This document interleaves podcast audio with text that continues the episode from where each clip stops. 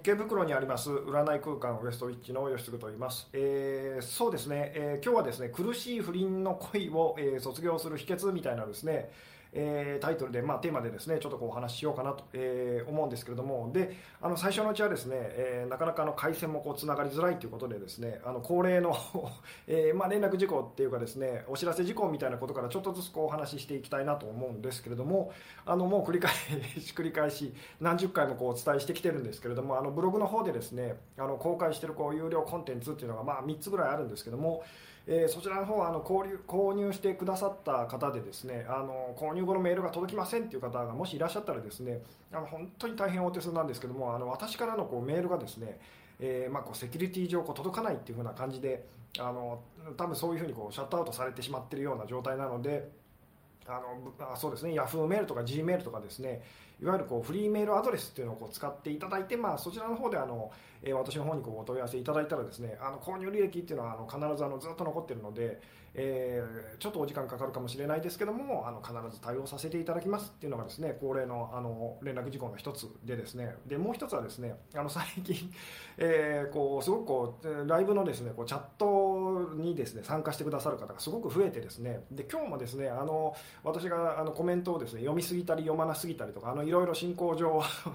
あまりこうなんでしょうねうまくないところがあるかと思うんですけどもあのご了承くださいと。いうのが一つとですね、えー、であと1個ですねこうチャットでですねコメントでですね、えーなんかあのスーパーチャットっていうのがあってですね、まあ、つまりあの寄付機能みたいなやつがあるんですけどもでそちらを使っていただくことで一時的にですねコメントっていうのをこうすごくこう目立たせることができるっていう機能があるんですけども、えー、あのそちらの方こう使ってくださったあコメントをですね必ず私があの取り扱うことができるかっていうと必ずしもそんなこともなかったりするのであのその辺もですねあのご了承くださいっていうのがですね、えー、一つというところでですねそろそろこうどうでしょうね、えー、本題に入ろう少しずつ本題に入ろうかなと思うんですけども、えー、よろしくお願いします。とはい、えー、吉純さん失恋して悲しい時と悔しい時は一体何が えー、違うのですか？悲しい時と悔しい時は同じだとは思うんですけれどもあえて私からこう言わせていただくとその悲しいって感じる時はこうすごく女性自分自身がこう女性的になってる時はそう感じることが多分多いと思いますと、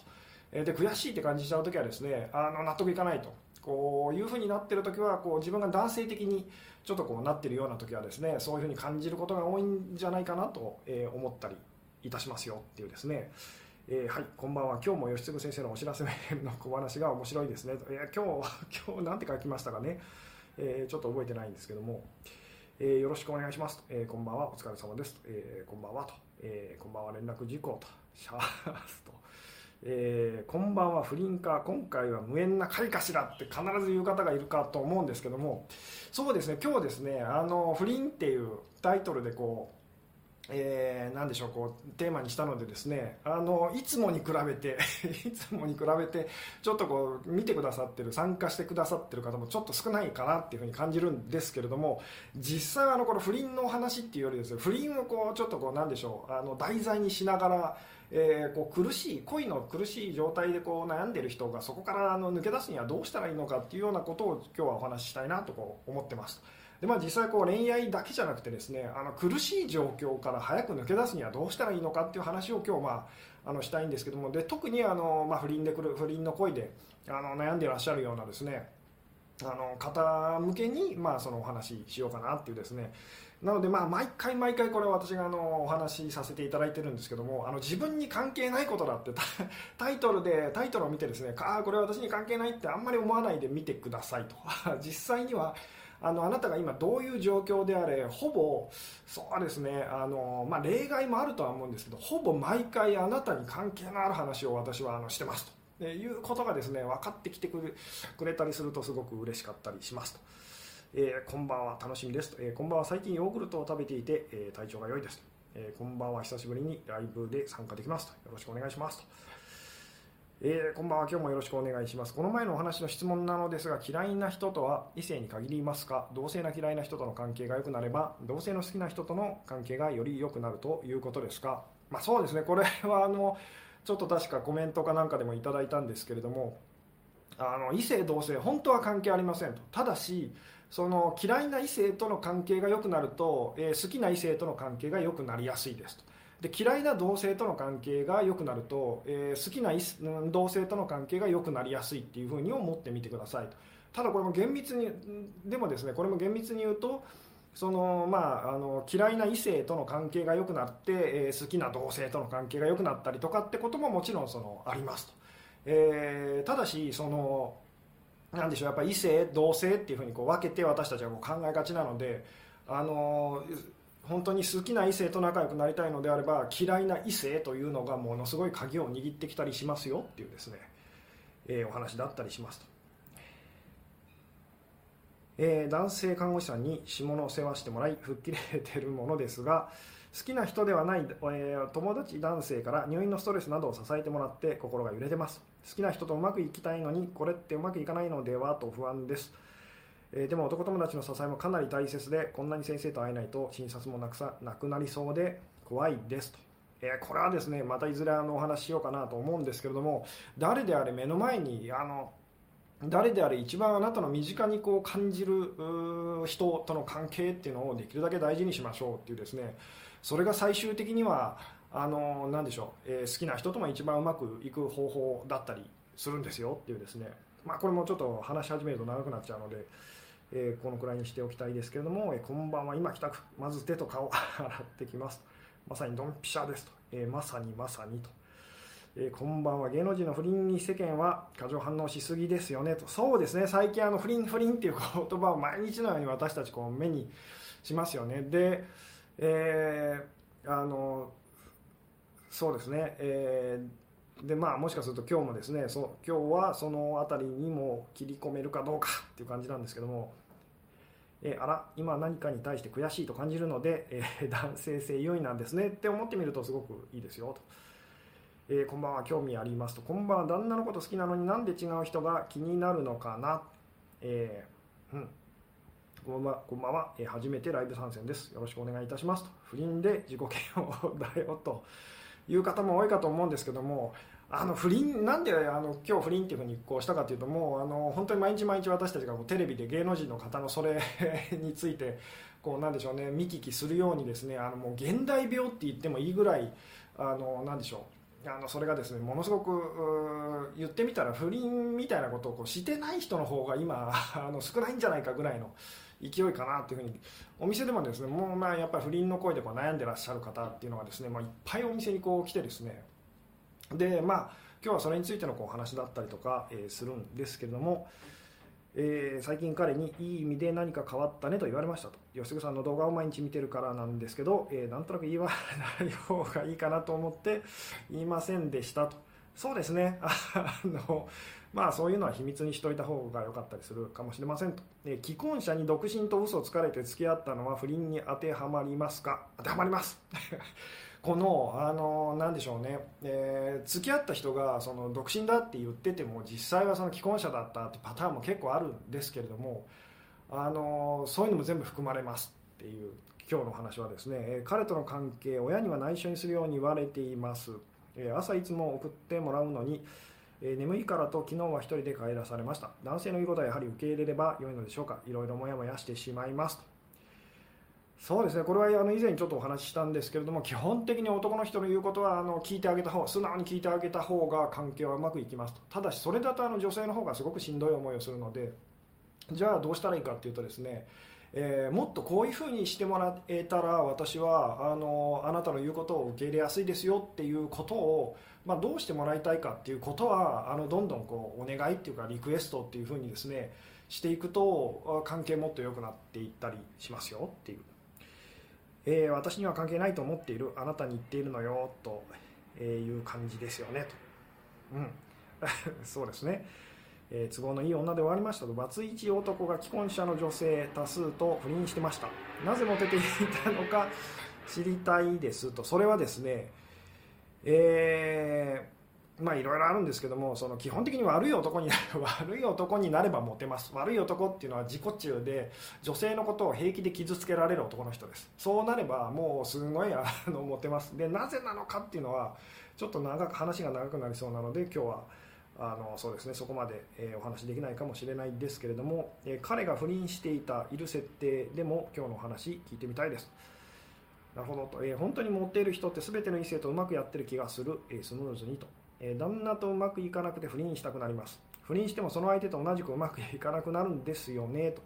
えパートナーとずっとうまくいくにはどうしたらいいのでしょうっていうですね今日お話しすることっていうのはその辺にちょっとこう関連してくるんですけれども、うん。えー、今日久しぶりにしばらく話さなかった同期と話したら気分が良かったですと、えー、不倫でも恋の苦しみは同じ人に言えないから苦しみは倍以上と、えー、そうですね。不倫されたっていう女性は本当にかわいそうって思ったりしますえー、吉純さんが繰り返し同じことを言っていると言っている意味がだいぶ分かってきました。ありがとうございます。そうですね。そこが分かってくれるとすごく嬉しいですと。えー、不倫って一昔前は世間に背くみたいな深さがあったけど現代ではそこまでではなくなってる気がすると。そうですね。あの私から言わせるとこの不倫っていうのはですねものすごくあのなんでしょうメジャーであの手軽に手に入る痛み止めみたいなそういう感じだったりするんですね。実際にはその問題を解決するわけじゃなくてそれが それがあるとすごくまあ、すごくよく効く痛み止めと。ただしあの一時一時的にしかやっぱりそのまあ、痛みをごまかすためのものっていうふうにですね。でそもそもじゃあその痛みっていうか、えそれは何なんでしょうっていうところに、まあ、なんでそもそも不倫なんてしちゃうんでしょうっていうですね。あのまあ、でそこの、まあ、なんでこう不倫みたいなことが起きちゃうのかっていうのはですね結構深いっていうか複雑っていうか難しいお話なのであの今日はちょっとそこはですねお話できないかもしれないんですけども今日お話したいのは、まあ、とにかくその不倫の恋とかですね秘密の恋みたいなそれですごい苦しい思いをしている時にちょっとこんな風にあのしてみるとですね心がけてみるとあのそこから早く抜け出せますよっていうお話を、えー、したいんですけれども、えー、ダブル不倫のせい初めはいいけれど、えー、冷静になった今旦那と同じ理由で終わりそうですと。向こうにも前の嫁と一緒だと言われて途方に暮れてますと。ああそうです。あでもそれはすごくいいことです。いいことっていうのはですね結局誰と付き合っても同じことになるんだってことに気づくと人はですね、えー、じゃあなんでそうなってしまうんだろうというところにこう目がいくんですと、えー、でまあ今日お話ししたいのもあのその辺だったりするんですけれども。うん。えー、男性は悪気がないということでしょうか？遊び遊びと言われ傷つくのですが楽しい雰囲気を壊したくなくて笑って流してしまいますと。そうですね。男性はですねあのすごい子供っぽいって言ってもいいですしすごくあのなんでしょう、えー、鈍いんですと。なのでその女性が傷ついてることに気づかずにあのずっと、えー、鈍感な感じで接し続けることが多かったりしますよっていうですね。うん。というところでそろそろですねあの本題に入ろうかなと思うんですけれどもえー、うんえー付き合っていた彼兄弟の同期は、えー、周囲にからかわれると嫌だからと私の親と兄弟に内緒と、えー、言われていました。その時は彼に紹介してくれた兄弟に、えー、伝えて感謝したいというと、えー、ダメと言われていました。かなり苦しかったですと。兄弟に罪悪感があって今回のとつながりますかと。あそうですね。えー、もしかするとこう今日お話つながるお話かめかめじゃない。かもしれない。ですけれども、えー、そうですね今日ですね、まあ、お話したいことまずですねあの別居してても不倫ですか。うんこの辺もですねあのもうすぐその離婚する、まあ、例えば妻とパートナーとうまくいかなくてですね、えーまあ、もうすぐその別居する別居じゃない、えー、離婚する予定でいる。で今別居中だっていうような男性とこう恋愛関係になってですねでえー、ところがいつまでたってもそのその状態その男性はですね、えー、まあ、奥さんと揉めててあのいつまでたっても離婚してくれないと。いうことでこう悩んでる女性っていうのもこうたくさんいらっしゃったりするんですけど、まあ、そういうのも結局はその、えー、不倫っていうふうにまず考えてみるといいかもしれません。結局あの苦しい今日お話したいのはこう苦しい恋と いう、まあね、苦しい恋っていうのはイコールあの秘密の恋だったりするんですけども、え誰にも言えなくて誰にも言えないのでその苦しいと。結局不倫 不倫の恋だったとしても周りにこう普通にこう言え言っててですね周りが認めてくれてたら別に本当は何の問題もなかったり、えー、するわけですよね。えー、うんそうですねちょっとですね本題にこう入らせていただきたい感じなんですけどもまずですねあの不倫の恋でものす、まあ、もしかするもしかするとというか今こう見てらっしゃる方で実際にこう自分がそういう立場だって方もいらっしゃると思うんですけどちょっとご自分のことはこう 横に置いといてですねあのご自分のその親友がですね、えー、まあ同性の親友とまあしときましょうと、えー、まあ不倫の恋でこうすごい悩んでてですね、えー、苦しんでるとしますと。えー、でまあ、不倫の恋って一口に言ってもこういろんなパターンが自分が独身で相手が既婚者とか、えー、自分が既婚者で相手が独身の人とかですねあのお互いにその既婚者同士とかっていうのはいろいろあると思うんですけども、えーまあ、いずれにせよですねそのすごく不倫のその恋で、えー、悩んでるその親友がいますと、えー、でその親友に対してですねあなたがまあ、あのアドバイスしてあげるとしたらですねあのまず何てアドバイスしてあげますかっていうのをですねよかったらですねあのちょっとこうコメントでいただけるとすごく嬉しかったりするんですけれどもどうでしょうと本当にそういうことで悩んでるこうあの親友がいてですねお友達がいてであなたがその相談されてアドバイスしてあげるとしたらですねなんてアドバイスしてあげますかっていうのをですねよろしかったらちょっとですね、え教えて、くださいと。えー、すみません、それって同性カップルで人に言えないってことにも共通しますか、えー、友人がそうでしたと。そうですね基本的に私はあの男性、女性っていうふうにお話はするんですけども実際同性愛者の方たちでもこう当てはまるお話をいつもいつも あのしていますと。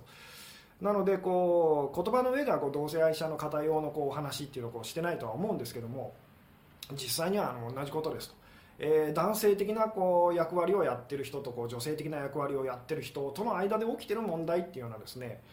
ことでいつもお話しさせていただいておりますと。うん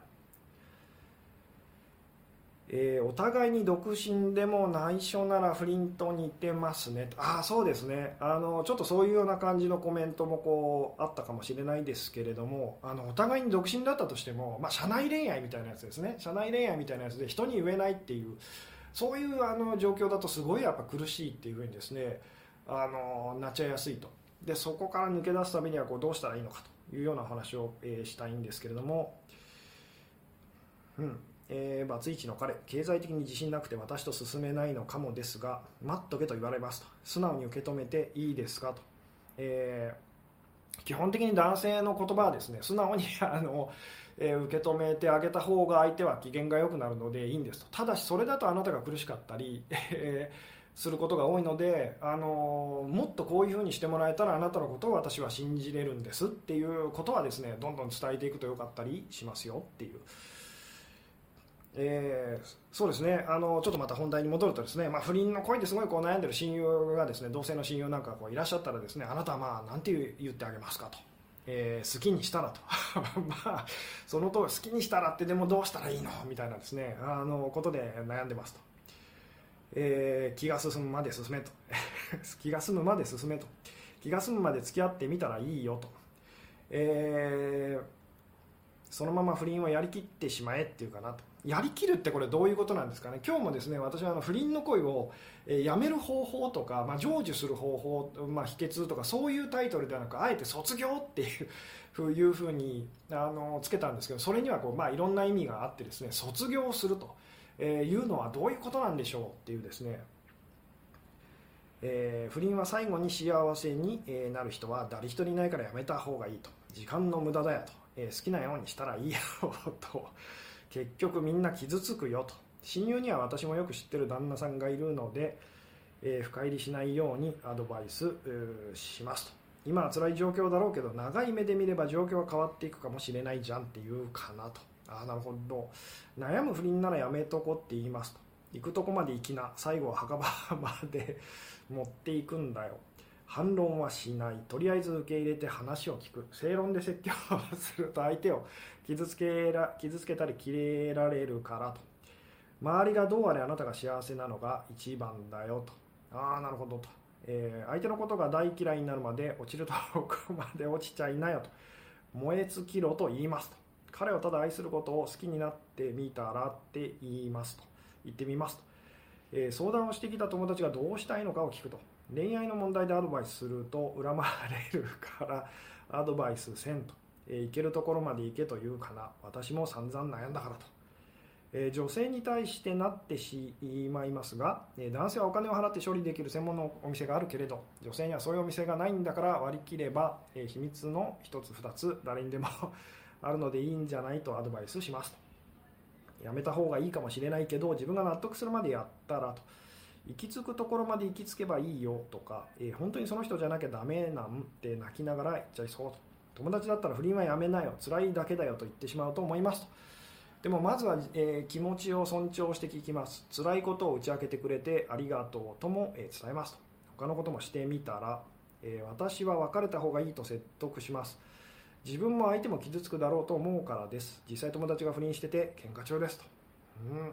えー、絶対成就はしないよと。親友ならあなたが大切だから自分を傷つけるようなことはしないでと言いますと。でも最後は背中を押しますと。えー、うん、諦めて手放してと、えー、それでいいならそれでよし。自己否定してしまうようならうまくいかないと。なるほど。そうですね。なんか思ってた 思ってたよりもというかですねあの否定的なご意見が多いような否定的なっていうかそのそれはあまりいいことじゃないとかあるいは苦しいことだったらそのやめた方がいいよっていうようなですねあのただですねこうコメントでもあったようにですね、まあ、そう言ったところで本人はこう聞く耳持たないと喧嘩になっちゃうとかですねいうようなご意見もなんかすごく多かったような気がするんですね。で,えー、で実際その通りだったりとかもこうするんですけれどもえーうんえー、辛そうだったし本人がどうしたいか分からなくなっていたので他に目を向けてみたらとか言ったら喧嘩になりましたと。これが多いですね。もうとにかくあの本人はですねあのその人とこううまくいきたいと、まあ、うまくいきたいっていうのはそのその関係をずっとこう秘密の状態 秘密の関係っていうかそれをずっと続けていきたいっていうパターンもありますしえもう略奪愛っていうかですねあのもうとにかく何が何でも彼とその一緒になりたいとかですねいろんなそのパターンがあるんですけれどもえー、で私がですねこの不倫の恋でこう悩んでいる方あとはですねものすごいあの不毛な片思いと不毛な片思いっていうのはどういうことかっていうとあの何年もあるいはまあ何ヶ月も、えー、つまり長い間その人にとってこう長いって感じられる 期間ですねずっとあの進展しないようなこう片思い。でで苦しんでるようなあのいつまでたってもあの人とこう近づくことができないと好きな人がいるんだけれど特に社内恋愛みたいなやつでですねあの声をかけることすらできないとかですねそういうようなこうあの苦しい状態で悩んでいるようなあの方にですね必ずあのするお話があるんですけれども、え、でちょっとですね今からですねあのちょっとヘビーなお 話をします。でもしかするとあの今から私がするお話に当てはまっちゃう実際その経験したことがある方がいらっしゃるかもしれなくてですねでえー、まあ、その場合はですねあのさい、まあ、なんでしょうね。自分自身のことだとは思わないでくださいっていうですね。あのちょっとこうないなんでしょう。こう扱うのが難しいお話を今からしたいんですけども。ただお店ではこれあのよく私がお話しさせていただくんですけど聞きたいと。まあこういう前振りをすればそう、えー、なりますよね。でまあ何を私がこう言ってみたらこう不倫の声をしてて苦しんでると。でまあ旗から見たら、まあ、なんでわざわざそんな苦しい思いをするの？っていうでも本人は聞く耳を持たないっていう、まあ、そういうケースが多いですよね。えー、でまあその人もこう辞めたいのにこう辞められないっていう状態でですね苦しんでますと。で私がですねあのそういう不倫の恋で悩んでらっしゃる方に必ずっていうほどあのするお話があるんですけどもで何をお話しするかっていうとですねあの、まあ、近親相関的なあの関係っていうのはこう世の中にもあったりしますよね。つまり近親間でお父さんお母さんとかですね 違う、えー、親と子供とかあとまあ兄弟の間でですねつまりこ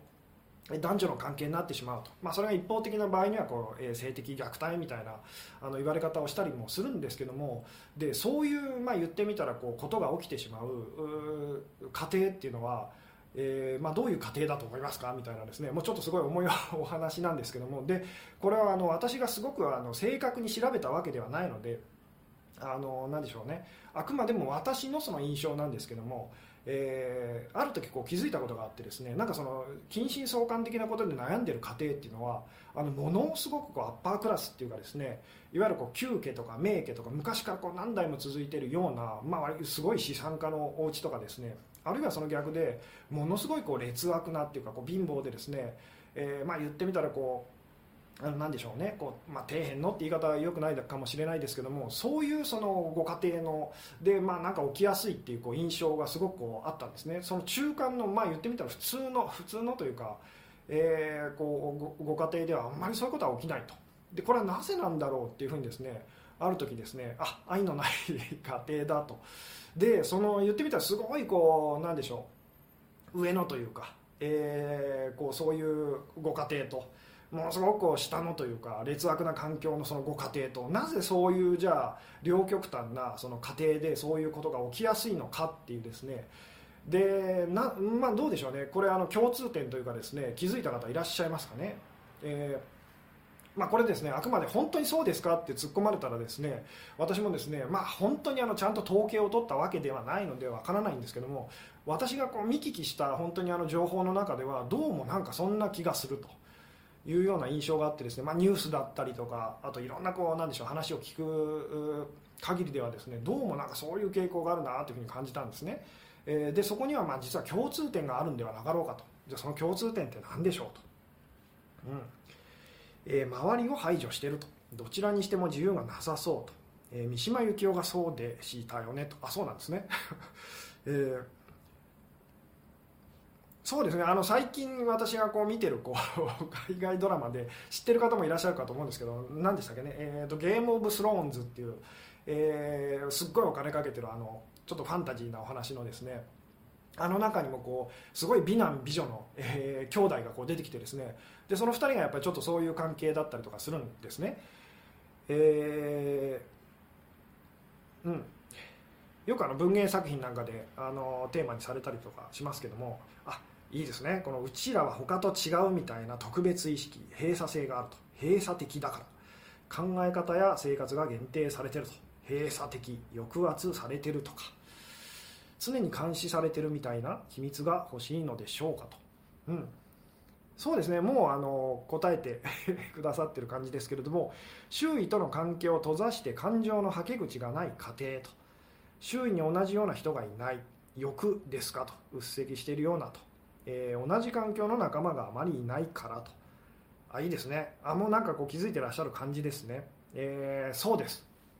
あのすごく閉鎖的で排他的っていうとこが似てるんですと。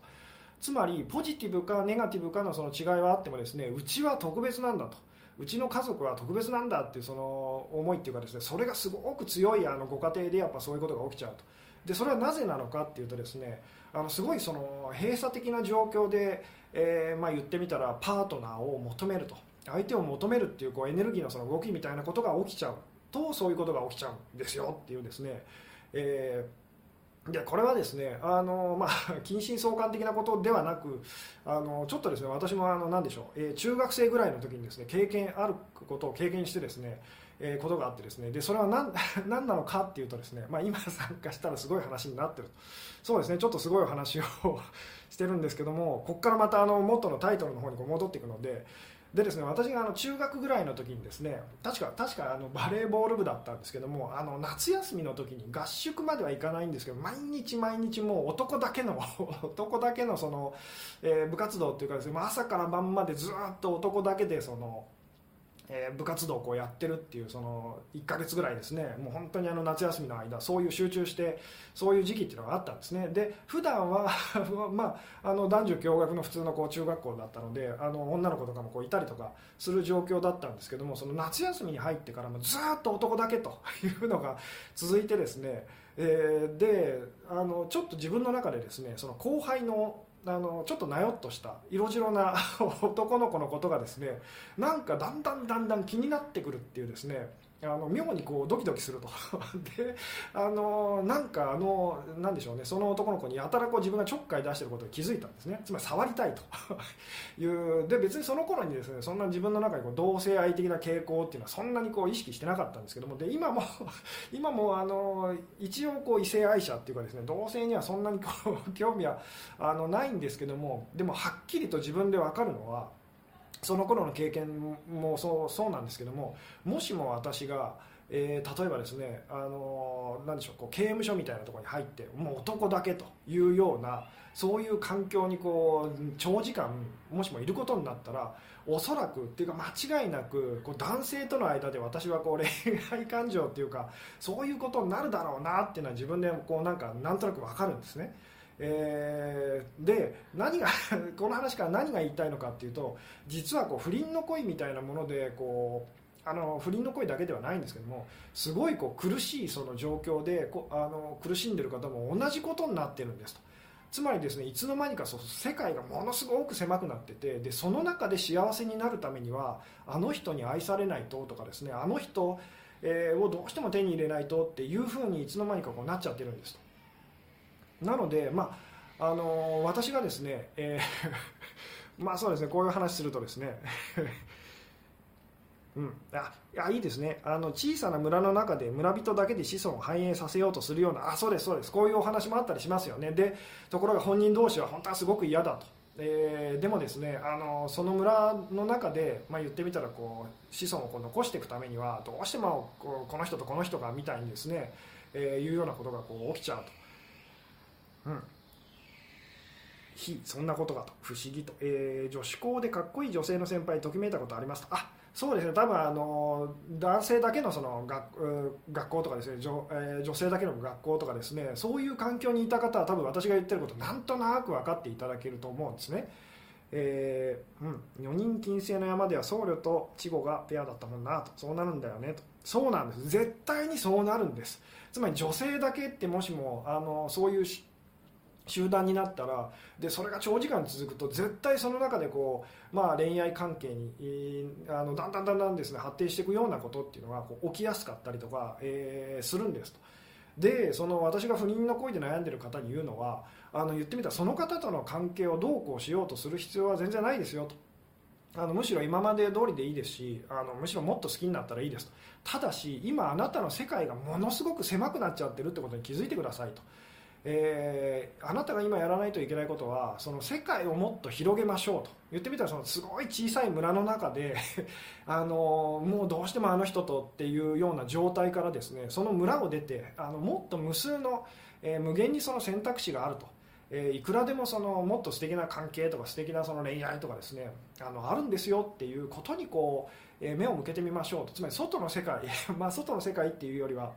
あの外のまあ人間関係ですね。今のあなたがいるその人間関係からあの出てみましょうみたいなことを私はこうお勧めしたりとか、えー、するんですね。つまりあの気が付いたらもう会社と言ってみたらこうなんでしょう家のこう往復だけであの友達もこう少なくてですねいなくてですね、えー、でそんな状況の中で言ってみたらそのまあ、ちょっとこう優しくさ素敵な男性に既婚者の男性に優しくされたら当然グラッといくと。で何が何でもあの人とっていうふうにやっぱどうしてもなってしまうんですと、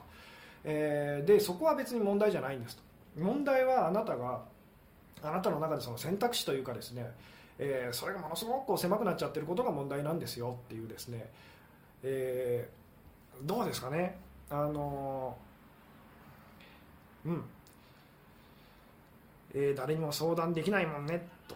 そうですね、えー、中学、高校、大学10年間女だけでした。チョコたくさんもらいました。弟よりチョコの数多かったっていうですね、えー、女性もいらっしゃると思います。宝塚的なと。新選組もそんなことがあったとかと。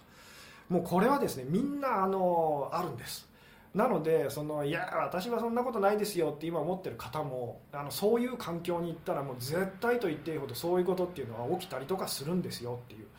えー、で今 今あのあちょっとですね、えー、鼻をかませてください、え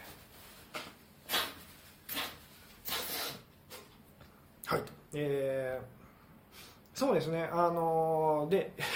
その中学の頃のものすごい言ってみたら閉鎖的なあの環境下で私がちょっと同性愛っぽいこう傾向に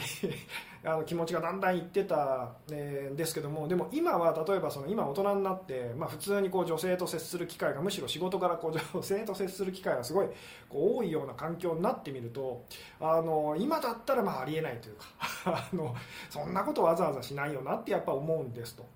であと他にもですね私がすごくこうなんでしょうねこうちょっと肉体労働系のなんか倉庫でこうお仕事するみたいなですね昔やってたアルバイトでやってたことがあるんですけどもでほぼ男ばっかりなんですけどそこにですねあのたまにこう女性のこうスタッフの方とか社員の方とか来たりするんですね。で肉体労働系なので、まあ、言ってみたらちょっと汚れ仕事っていうかですねあの そんなにこう言ってみたらこうあの綺麗なタイプの女の人っていうのはあのそんないなかったりするんですけども割とその普通のというか あの、えー、女性がですねつまり今の私からしてみたらそんなにそのすごく魅力を感じるだろうっていう女性はなかなかその 倉庫にはこう、えー、いらっしゃらない、感じだったんですけどもとにかく男ど男だらけの中に女性が入ってくるっていうのがですねそうするとその女性がもうものすごい美女に感じるんですね。っていうことがあってですねもうなんかその女性がこう社員の方がこうそばに来るだけでこうドキドキしちゃうっていうですね、えー、ことがあったりとかですね。なんとなく今日私がお伝えしたいことこうどうですかね？分かってもらえますかね？あのあなたがどこにいても結局はそのパートナーをこう求めるっていうですねあのこう力学というかこうエネルギーのその動きっていうかそれは絶対にやっぱ起きるものなんですと、えー、ただしこれが世界がものすごく狭くなっちゃってる。で世界が狭くなってる時っていうのは自分に自信がないのであのこんな私は誰にも受け入れてもらえないんじゃないかと思ってる時だったりするのでその世界が狭くなっちゃうんですけどもその世界がすごい狭い中でパートナーを求めるってことが起きると、まあ、言ってみたらあのあの一番そのしんどいのはその近親相関的なものだったりとかあるいはその不倫の声も同じなんですけれども、えー、なんでわざわざそんな苦しい思いをっていうことになりやすいですと。でその時にそのその人がやらないといけないことっていうのは、えー、その、まあ、好きな相手との関係をどうこうしようではなくてもっとその世界を広げましょうっていうですねえあなたの中のそのもっと無数に可能性っていうのは広がってるんだっていうことがすごくそっちに目を向けることがまあ大事ですよみたいなお話だったりするんですけれども、えー、どうでしょうね、うん、なるほど。視野が狭くなってる感じですかね。とそうです。もう幸せになるためにはこれしかないんだみたいに思っちゃってると。それが実は非常に危険なんですっていうですね、えー、女子校も自衛隊も同性愛は多いみたいですねと、えー、絶対多くならざるを得ないんですと。私から言わせるとですね周りが見えなくなって彼しか見えなくなりますっていうそれは今のあなたの世界の中では当然一番は彼に決まってるんですと。でもそれをその言ってみたらもっと世界を広げてみた時に果たしてそれでも彼が一番好きだとあなたは思えるでしょうかどうでしょうかと、えー、いうですね。あだから一途な片思いしてる時って外の広い世界に目が向かないんですかねと、えー、そうですと。最近私ゆり子っぽいと。なるほど。確かに片思いの時って好きな人以外の男性はどうでもよくなってたなと、えー、村を出たいと。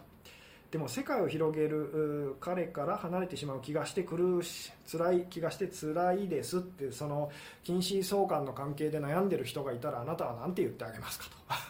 まあ、あるいは不倫でその悩んでるあのる女性がですねあの彼から離れてしまう気がしてあのすごく辛いですとそれはその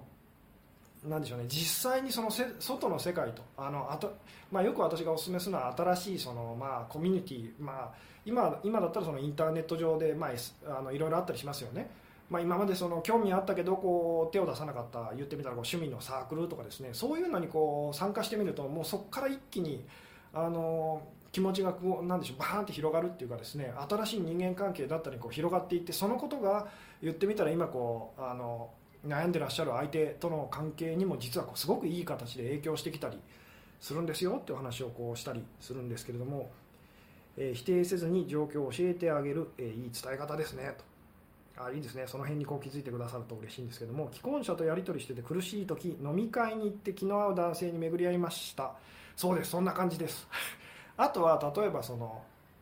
えー、何でしょうね。あのすごいこう不倫の声で苦しんでらっしゃる方がでほとんどその彼以外の男性とは、まあ、女性として全然接してこなかったような女性がですねあのすごい悩んでうちのお店に来て、まあ、言ってみたら 私はあの久しぶりに会ったその彼以外の男性みたいな感じでですねでその方がすごいこうガードを固くして、まあ、言ってみたら私のことを受け入れてくれないとその何のあの効果もなかったりするんですけどもちょっとでも言ってみたらその好きな男性以外の男性と話して楽しいってちょっとでも感じてくれるとそこから言ってみたらその方の世界がこうバーンって広がってですねあの状況がすごくこう一気に改善していくっていうようなこともまああったりとか実はしますと、えー、旦那との関係が嫌で不倫に走るということはないですかと。基本的にはやっぱりその旦那さんとの関係が嫌でその、まあ、その不倫に走ってしまうっていうですね、え、でその言ってみたらあのあなたの狭い世界の中で嫌いな男ナンバーワンは旦那さんですと。で好きな男ナンバーワンはその不倫相手の人と。でその2人の間を好きなすごい好きな男性と嫌いな男性の間をこうピンポンのように行ったり来たり行ったり来たりすることになると、えー、であのまあ、言ってみたらその旦那と別れたいけれどいろいろそのしがらみがあってと。別れられないと、えー、でも彼が好きっていうですね。で私がそのその方に言うのはその旦那さんと彼のことはどうでもいいんですと。あなたが今やらなければいけないのはそれ以外のいろんなその人間関係というかあの特にその異性男性との関係っていうのをもうちょっとその目を向けて興味持ってみてくださいと。つまり外の世界に出かけていきましょうと。そうするとその旦那さんだったりとかあの不倫相手の男性のことがちょっと違った目で見えてくるはずなんです。でそこであなたがあの本当はどうしたいのかっていうのがつまりあなたが心に余裕を取り戻した時に本当にどうしたいのかっていうのが見えてきますよっていうようなことを言ったりするんですけれども、え、普通に失恋してる時の状態と同じな気がする。それだけに執着しちゃう感じと。そうですね。今日言ってるのはこう不倫の恋っていうだけじゃなくてですね単純にあの、えー、片思いしてとかこう失恋してっていうようなあのどんな状況でもやっぱりこう苦しいその恋と、えー、うまくいかない時っていうのは大体みんなあの世界がものすごく狭くなっちゃってますと。えー、好きな人以外の人とはもうすごく人間関係を特にあの好きな人以外のこう異性とは完全にこう関係を断っていってしまうみたいなですね。でもそのことがあの何でしょうその苦しみを生み出してるんですよっていう、うん。えー、既婚者同士でも同じですかと。そうです。既婚者同士のその不倫、まあ、ダブル不倫みたいなことで苦しんでらっしゃる方もたくさんいると思うんですけどもでその方に私が言うのは旦那さんそれからその好きな相手、えー、それ以外の人特にそれ以外の異性との関わりっていうのをもっと増やすようにしてみてくださいっていうですね、えー、それが楽しくなってくるとちょっとそのその辺も変わってくるんですっていう。どっちかしなしかいないというですね、えー、究極の選択みたいなあのそれが実はおかしいんですよと選択肢その可能性っていうのは実は無限にあるんですと。無限にある可能性の中からこれを選ぶっていうのともうこれしかないのでこれを選ぶっていうのでは全然意味合いが違ってくるのはどうですか？お分かりになりますか？みたいなお話をするんですけども、えー、ずっと彼がいなかったのにほぼ男性しかいない職場に入ったら、えー、職場ですぐ彼氏ができましたあいいですね。そういうようなそういうようなことです。たまに村出ますがやっぱりあの人がいいとなりますと、えー、っていうのもよく聞く話です。えだとしたらもっと遠くの村をもっと遠くまであの離れないとダメです。もっと遠くまで行きましょうって、まあ、これはあの本当に物理的な距離のことを言ってるわけじゃなくて今まであなたがそういうような方は今まであなたがもう一生こんなタイプの人とはあの話すことはないだろうなと思ってたような人とかそういうような人にこう出会ってみるとあのとってもいいですよっていうえー、こんばんは、今日も遅くなったので、えー、後で最初から来ます。吉嗣さん、花粉ですかと、えー、私は花粉もあるんですけれども、基本アレルギー性鼻炎でですね、一年中こうズルズルしておりますと。えー、すいませんと。えー、目も赤いですね。世界広がったら元彼のことどんどこ忘れるかなと。そうですね。あの本当に無数に無限に可能性っていうのは実は広がってるんだってことに気づくとですねあのギューってなってた心がですねあのものすごくバーッと大きくこう広がって余裕っていうのをこう取り戻しますとで言ってみたらそのなんでしょうねこうすごく狭い部屋で、えー、汚れてるところがあってそれがすごい気になると。ところがその部屋のこう壁がですねバーンって取り払われてものすごい広い 実は広い敷地が全部あなたの敷地ですよってなったらその汚れが気にならなくなるのとちょっと似てますと。その汚れは汚れでやっぱ残ってたりとかするんですけどもあのバーンってものすごくこう広いあのお家に住んでたらそれはほとんどもう言ってみたらこう気にならなくなっていくっていうですね。うん。えー、女性だけの環境でなくても女性が好きだなみたいに思うことはありますと。そうですね。あのこれもですねあの異性のことが異性との関係がうまくいかなくて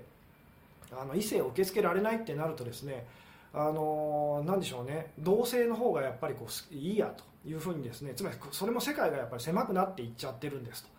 えー、いうですね。男性も女性 ま言ってみたらその男性も女性も好きなあの、えー、男性も女性も選べるっていう自由な状態で女性を選ぶとつまり私は同性愛者として生きていきますっていうのとですねえー、男性がもう受け付けられないので、えー、仕方なく女性と付き合うみたいな、まあ、最近そういう方も実は増えてたりとかするんですけどもそういうのでは全然その意味合いがこう変わってくるんですよっていう、えー、旦那とうまくいってない場合も視野を広げていいんですかと他の人と恋愛できないって思うと苦しいと。うん。えーそうですね。私が今日あの言ってるのはその誰とでも恋愛できる状態だったら、えー、誰でも好きになれる状態だったら本当はあなたをだあなたは誰を選べるんでしょうっていうですね。あのとにかく旦那さんが今嫌で、えー、っていう方っていうのはもう外側に目が行き過ぎてたりとかするんですけども逆にその不倫相手の方がもう好きでしょうがないっていう方は、えー、逆にですねその外側にこう目があのいかなくなってるっていうですね。うん。えー、吉嗣さん、私は独身で不倫中ですが、不倫をやめたくていろいろな男性と付き合う努力もしてみましたが、他の男性と接すれば接するほど余計不倫彼の魅力が分かり、ますます好きになっていきますが、これはどう捉えたらいいですかと、まあ、そういう方もやっぱりいらっしゃるんですと、でそれはですね、まあ、言ってみたら彼の価値がどんどんどんどんどんどん上がってると、どんどん上がってるというより、あなたがどんどんどんどん彼の価値を上げたいっていう。えー、でも価値を上げれば上げるほど私自分自身の価値っていうのはこうさあの相対的にこう下がっていくことになるのでどんどんどんどん自信がなくなっていくと。でどんどんどんどん関係はうまくいかなくなっていくっていうあの限界が来るまでやっぱりあなたは多分それをやると思いますで本当に苦しくなって、えー、なんでしょうねあのもうこの人の好きだけどこの人のそばにいるのは苦しすぎるってなって諦めた諦めた時にえー、まあ、別の男性とっていうふうに多分素直になれると思いますと。なのでですね、えー、今日私がこう言ってることっていうのは本当に苦しいっていうあのところまで行ってる人にはすごくこうスッと入ってこう話なんですけどまだそこまで行ってない方にはあの聞きたくないお話というか興味ないお話というふうにこうやっぱなりやすいですと。えー、本当に苦しい人はもうそこから逃げたいと。もう嫌だっていうふうにやっぱなるので、うん。えー、元カノに家族に交際を打ち明けるのを禁止されて閉鎖的にされたから世界を狭めてたのですかね。じゃあ逆に私が世界を広げているところを知ったら元彼からの、見方が変わるかもですねと、えー、そうですね、えー、そっか。世界が狭いこと自体が問題であり苦しみなんだよねと。お話すごい分かりやすい一途なもんで、えー、救われました。他の世界も見つつ選択肢を広げるですね。不倫してしまう男性も世界が狭くなっているのですが女性限定ああ今日言ってることはもう男性であれ女性であれあの同性愛者の方であれ同じですと。もうとにかくその自信がなくなっていくと私たちのこう世界観って狭くなっていくんですね。選択肢が狭まっていくって言ってもいいです。もう自信がなくなっていくともうあれしかないと。あれを逃したら私はあの終わりだみたいな風にどんどんどんどんなっていっちゃうんです。逆にあの自分にこう自信がある時、まあ、あの心のに余裕がある時っていうのはあのこんな可能性もあるかもしれないとあんな可能性もあるかもしれないと、えー、いうふうにどんどんどんどん逆にあの世界がこう広がっていくんですと。なんで私も今は 今は普通にあの異性愛者というかこう女性が好きですでもですねこれがいきなりですねあのもしかすると急にあの同性愛者に目覚めるかもしれないっていつも思ってますつまりそういう可能性にも もしかしたらそういうこともあるかもしれないなと実際にその私の知り合いの方でこうずっと普通にあのなんでしょう異性愛者の方だったんですけどもあの60歳ぐらいであの急にあの男の人に 同性愛者に目覚めちゃったっていう方もいらっしゃったりするのであのどんな可能性にもこう言ってみたらこう心を開いとくみたいなですね、えー、それがすごく大事だったりこうしますよっていう。えー、彼といい関係な時も視野を広く持つことは必須ですか？必須です。じゃないとどんどん狭くなっていって結局そのいい関係が気が付いたらあの、えー、続かなくなっちゃうんですっていう。世界を狭めるってことはその相手に求めるものが増えるっていうことなんですと。分かりますかね？いろんなお店でそのいろいろこう買い物をこうしてたのをですね一つのお店だけであのあそこのお店で買うのは私やめたんだからここにはあのあのお店で扱ってたあれを置いてくださいよって言ってるのと同じなんですと。それを相手に求めてると。でも相手はですねうちはいやうちは魚屋なんであの野菜は置いてませんっていう風なですねそういうことが起きちゃうと、えーうんえー、今苦しい時期を脱しましたが関係が平行線でまだやっぱり彼しか見てないので世界を広げたいと、今から参加です。ずっとエラーでしたと。えー、彼は私に執着しないために遊びの関係でいるのでしょうか？自分の趣味に夢中で結婚はしたくないそうです。そのように私もなれば良いのでしょうか？そうですね。これは以前に私が言ったかどうかなんですけども誰かとうまくいかなくなった時、まあ、これは異性であれ同性であれ、まあ、簡単に仲直りする方法があります。それは相手がやってることを真似たらあのあなたたちはまた気が合い始めるんです。なんで言ってみたら相手が浮気をしたらじゃあ私も浮気をしてみようというただしここが難しいのは形の上でそれを真似るっていうよりはどんな気持ちなんだろうと同じ気持ちを、えー、は味わってみたいと彼の気持ちを知りたいっていうふうにやるとですねつまり浮あの浮気よく私がその浮気であのパートナーの浮気で苦しんでる女性にこう言うのはあなたも他の男性とすごい楽しいと。あのその相手を好きになっちゃったり好きになられてみたりするロマンスを味わうみたいなことをやってみるといいですよと、まあ、ただし関係の上ではその人とあまり深い関係にならない方が、まあ、あなた自身のためには良かったりしますよと。ただあのそこであのなんかパートナーには申し訳ないけれどすごい楽しい気も楽しいなと。ああ彼もこういう気持ちなんだなって分かってくると急にそのえーまあ、パートナーとの関係がですね良くなり始めたってことあの良くなり始めたりってこともよくあったりしますよっていうようなお話はしたりしますと、えー、そもそも私は女性なんですが自分が女性であることに納得できませんと男性になりたいわけでもなく性別にとらわれない中性的な人になりたいですと。そうですね。私もですねこれは若い頃に10代の頃ですけど両性具有みたいなのに憧れたことがありますと。中性的な人と。えー、ただそれもですね別にそんなにその中性的な人実際にそのトランスジェンダーみたいなあの性別がちょっと曖昧な体の作りになってる方とかもいらっしゃいますけどそういう人たちはそういう人たちでものすごいあの悩んでたり苦しんでたりすることも多かったりするので結局同じですよっていう結局今の自分をその受け入れるっていう自分今の自分と向き合うっていうそこが本当に大事なことになってきますと。で今の自分を受け入れられないと今の自分のそばにいる人っていうのを私たちは受け入れられなくなるんですっていう単純なですね。なのでどこまで行ってもその新しくパート新しいパートナーを見つけてその人と一緒になりましたと。でも結局今の自分を受け入れることができてないのでまたその相手のことも嫌いになっちゃうってことがですねあの起きたりとかしますよっていう。あそうですね。もう50分ぐらいですねお話ししてる感じですね、えーなのでそろそろですね、えー、締めに入ろうかなと思うんですけども、うんえー、今気になっている人がいるのですが次会えるのがかなり先なので寂しくなり苦しくなるので、えー、吉野さんのアドバイス通り他の男性に出会いに行ったらなんかすごくいい好いてくれる人が現れてちょっと困惑していますと。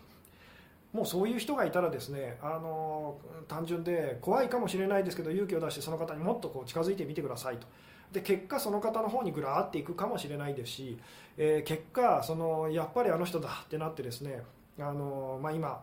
好意を持っている人との関係がまた復活するっていうようなことが起きるか大体どっちかのことが起きるので、えー、ただ世界が広げにくい年齢になってるからなと思ってしまうのも閉鎖的なんでしょうかね。その通りです。もう年齢とか性別とかもそんなこと関係なくてですねとにかくあの世界あの何でしょうね世界っていうか心と言ってもいいですけどあの無限の可能性があるんだっていうことにですね、で私例えばあなたにとってその今その最高だって思える人が最高かって言ったらそんなことはないんですと。それはあなたの過去を振り返ってみたら分かりますと。あの過去にですねあの頃すごい、まあ、5年前10年前振り返っていただきたいんですけどもその頃ものすごい好きで世界の全てだって 思ってた人が今のあなたにとってはもうあの全然思い出しもしない人ってなってたりしますよね、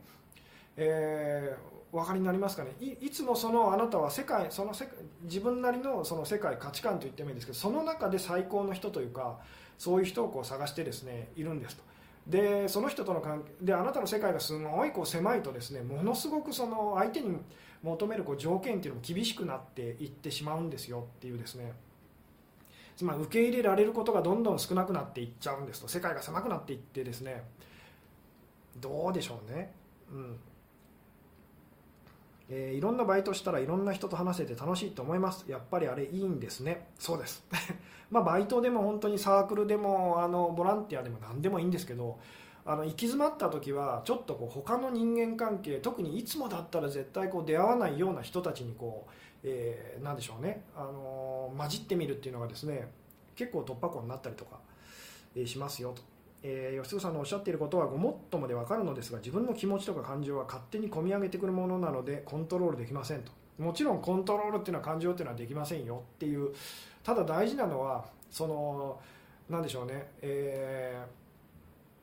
ー、苦しいっていうのをですねいつまであなたは続けますかっていうまあ、この辺もですね あの伝えるのは難しいんで結局自分が本当痛い思い痛い思いをするというか本当に嫌だなってなるまで人はそれをあのなんでしょう続けてしまったりとかするので、えー、自分でこの辺は気づいていくしかないんですけども世界が狭くなって鬱屈したエネルギーの向けどころが不倫、えー、になってしまうんですねと、えー、そうですね。えー、既婚者に離婚してほしいと思ってましたが今は全くありませんと、えー、他の世界を見てみたら違う既婚者はまた好きになってしまいましたと。でこれはですねあの好きになる相手っていうのが今のあなたがどういう人間かっていうのを表していると思うといいですよっていう、えー、でまあ好きな相手っていうのはそのあなたが今持ってないと思ってるものを持ってるものなんですなので既婚者の人をこう好きになるっていうのは既婚者の人パートナーがいる人っていうのを私は求めてますっていう時にそうなったりとかもまああのします。でまあダブル不倫なんかの場合はそのなんて言ったらいいんですかね、えー、パートナーがいてでもそのパートナー以外のその人にこう見せているこう、うん、自自分がこう好きというようなですね。えでまあ、若い人がこう好きっていうような時はですね、えー、若い自分よりも年下の人が好きっていう場合は自分の年齢にやっぱりコンプレックスをこう感じているような時にそうなったりとかあのしますと。えー、なのでどういう人が好きかっていうことで自分はどういう人間ですっていうことを宣言してるっていうふうにですねあのあなたが信じてることを表してるって言ってもいいですよとでそれがすごくこう健全なものならいいんですけれどもそうでない時はあのちょっとそこをですね、えー、変えてみるというか、えーまあ、その考えを手放していくっていうことをやってみてもいいかもしれませんと。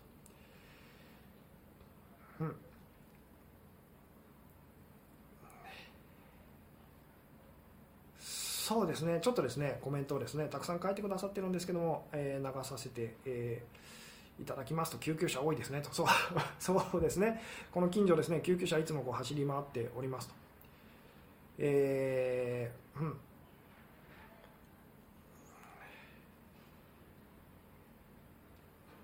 ちょっとですね、えー、たくさん書いてくださってますね。うん、えー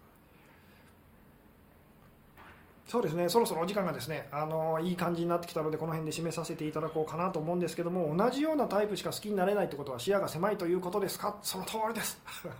えー、なので、もうちょっと全然違うタイプの人ともっと接してみようって思うだけでも、あの新たないろんな発見があるかと思いますよっていう。えー、世界が狭いイコール受け入れる心も狭いんですねと逆に今受け入れていける年齢になっているのになと、えーうん。そうですね。とにかく私たちはですねその自分の世界観の中で最高の人と、まあ、最高の人っていうかですね今の自分にとってその最高の人と、えー、いうのとこう結びつこうとしてしまいますと。でその相手との関係が苦しいものなのであれば今あなたがやらないといけないことっていうのはもっとその世界を世界観を価値観を広げていきましょうっていうですねあのこんな人もいるんだと。こんなよこんな魅力的な今まで全然そのそんな人あの知り合ったことなかったと。つまり新しい世界の人、えー、こんな素敵な人もいるんだっていうふうにですねあのそういう人ともっとこう出会いに行くっていうかあの、まあ、あまり恋愛って意識しなくてもそれは構わないんですけどもってことをちょっとやってみるととても良かったりしますよっていうところでですねそろそろ、えー、今日はですねお話を終わろうかなと、えー、思いますと。えーそうですね。ということでですね、えー、今日はあのこれこれくらいで終わろうかなと思います、えー、最後までご視聴いただきありがとうございました。はい、えー、おやすみなさい。